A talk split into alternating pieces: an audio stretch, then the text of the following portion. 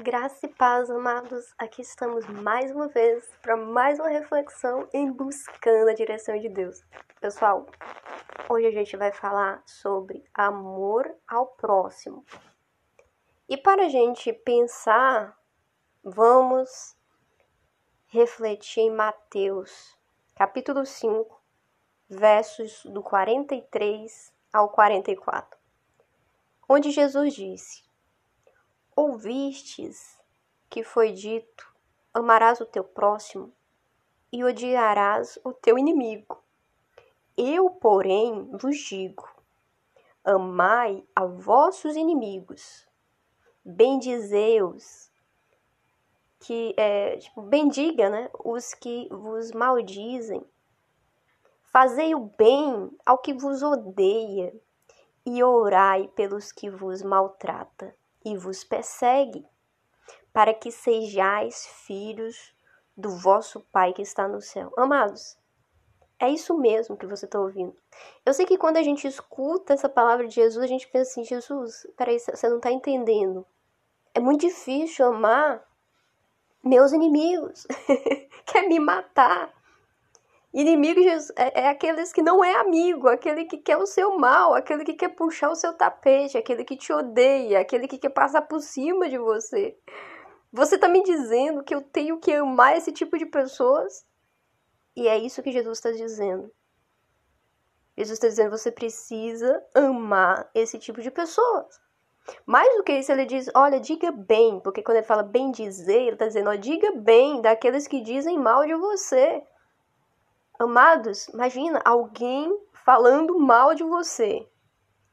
E pior, quando esse falar mal denigre a sua imagem, né? não reflete aquilo que verdadeiramente você é. Isso é o mais doloroso. Porque quando a pessoa fala mal e você sabe que a pessoa está falando mal com razão, você já se sente mal, não sente? E agora imagina a pessoa quando ela fala mal e ela está falando mal sem nenhuma razão. Quer dizer, está te maldizendo. Isso é mais doloroso ainda. E Jesus está dizendo: bendiga esses, não fale mal, fale bem desses. Aí você fica assim, poxa, mas Jesus é muito difícil, porque assim, além de ter a minha dor, uma pessoa que fala mal de mim, o que que eu vou ter, né, de bom para falar dessa pessoa? E aqui entra uma chave muito importante a gente não consegue cumprir ou seguir isso que Jesus está falando se a gente não tiver o Espírito Santo. Porque para a gente conseguir falar bem de quem fala mal da gente, a gente precisa estar na dependência do Espírito. Assim como para amar aqueles que não nos amam, e a gente sabe que não nos ama, que nos persegue, que não são nossos amigos, a gente também precisa dessa dependência de Deus. E ele continua, ele diz: Olha, fazei bem aos que vos odeia. Quer dizer, como se não fosse suficiente você ter que amar seus inimigos, aqueles que não são seus amigos, falar bem daqueles que falam mal de você, ele diz: Olha, eu quero mais. Eu quero que você faça o bem aos que vos odeiam. A pessoa tem ódio de você. Sabe aquela pessoa assim que ela implicou com você, que ela tem um ódio de você assim mortal, se ela pudesse ela te matava. ela alimenta aquele sentimento de ódio. Jesus está dizendo assim, então, você vai se aproximar dela e você não vai se nutrir desse mesmo sentimento, você vai quebrar ela. E a maneira que você vai quebrar ela é fazendo o bem é mostrando para ela aquela face que ela não conhece de você. E ele continua, ele diz: orai, orai pelos que vos maltrata e persegue. Sabe aquela pessoa que quando ela distrata você, ela te machuca, ela te nega um favor, ela te humilha? É, pois é em relação a essas pessoas que Jesus está dizendo que você precisa orar. E amados, eu ouso ir além, eu ouso ir além de dizer que Jesus sabe que o que está por trás desse maltrato e dessa perseguição é de cunho espiritual. é uma causa espiritual. Quer dizer, aquela pessoa não tem luz nela. É, e quando Jesus ele fala orai, é porque ele sabe que o mal leva a pessoa a perseguir. Porque uma das características do inimigo é a perseguição. Essa perseguição e esse maltrato, né? Quando ele tem alguém, né, que ele pode usar como instrumento, ele vai tentar maltratar. Ele vai tentar distratar, ele vai tentar humilhar, ele vai tentar reforçar julgos, rótulos que já está sobre sua vida. E sabe como você vence essa seta, esse sugestionamento? É por meio da oração. Porque na oração, né, tem vários tipos de oração, principalmente a oração declarativa, você rejeita a seta. Você rejeita o sugestionamento. Você, sujeita, é, você rejeita os rótulos. Você começa a declarar em cima dessa pessoa que está te maltratando, que está te perseguindo, né, contra o inimigo que está por trás dela, porque a luta não é contra sangue nem carne, é uma luta espiritual. E veja, Jesus ele dá um antídoto aqui para os que maltratam e para os que perseguem, falando: olha, aqui você não vai resolver amando, aqui você não vai resolver falando bem, aqui você vai resolver orando, repreendendo, declarando que você não aceita aquele jugo, aquela sentença, aquele sugestionamento. E no final ele encerra: para que sejais filho do, do vosso Pai que está no céu. Veja, para cada circunstância, ele designa um tratamento diferente, como uma recomendação para que sejamos semelhantes ao nosso Pai Celestial. E amados, eu quero fazer uma analogia. Por exemplo, eu começo a ler um livro de um autor que eu gosto muito. Quando eu começo a mergulhar naquela literatura, eu fico tão encantada, muitas vezes eu vou buscar fora do livro, falando, nossa, eu quero saber mais dessa pessoa, eu quero saber mais como ela pensa, eu quero saber mais sobre esse assunto.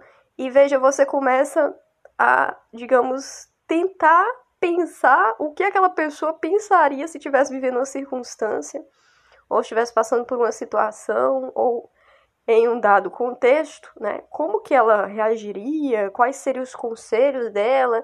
Você começa a mergulhar nesse mundo porque você admira, porque você entende que aquilo tem uma afinidade ou fala muito a respeito de algo que para você tem um significado muito grande. E eu diria que com Deus é a mesma coisa. À medida que você anda com Deus, à medida que você mergulha na palavra de Deus, à medida que você busca a Deus, você encontra a plenitude de Deus em Jesus. E quando você segue, arrisca a palavra, quando você segue, arrisca e você está constantemente buscando, você começa a ter os pensamentos de Jesus. Você começa a ter um modo de falar de Jesus, você começa a ter a postura de Jesus é isso, ele começa a modelar em você Jesus. E há algo muito profundo nessa modelagem, digamos, né, de você parecer com ele, porque quando você tenta parecer com Jesus, você entende que o Espírito Santo é fundamental.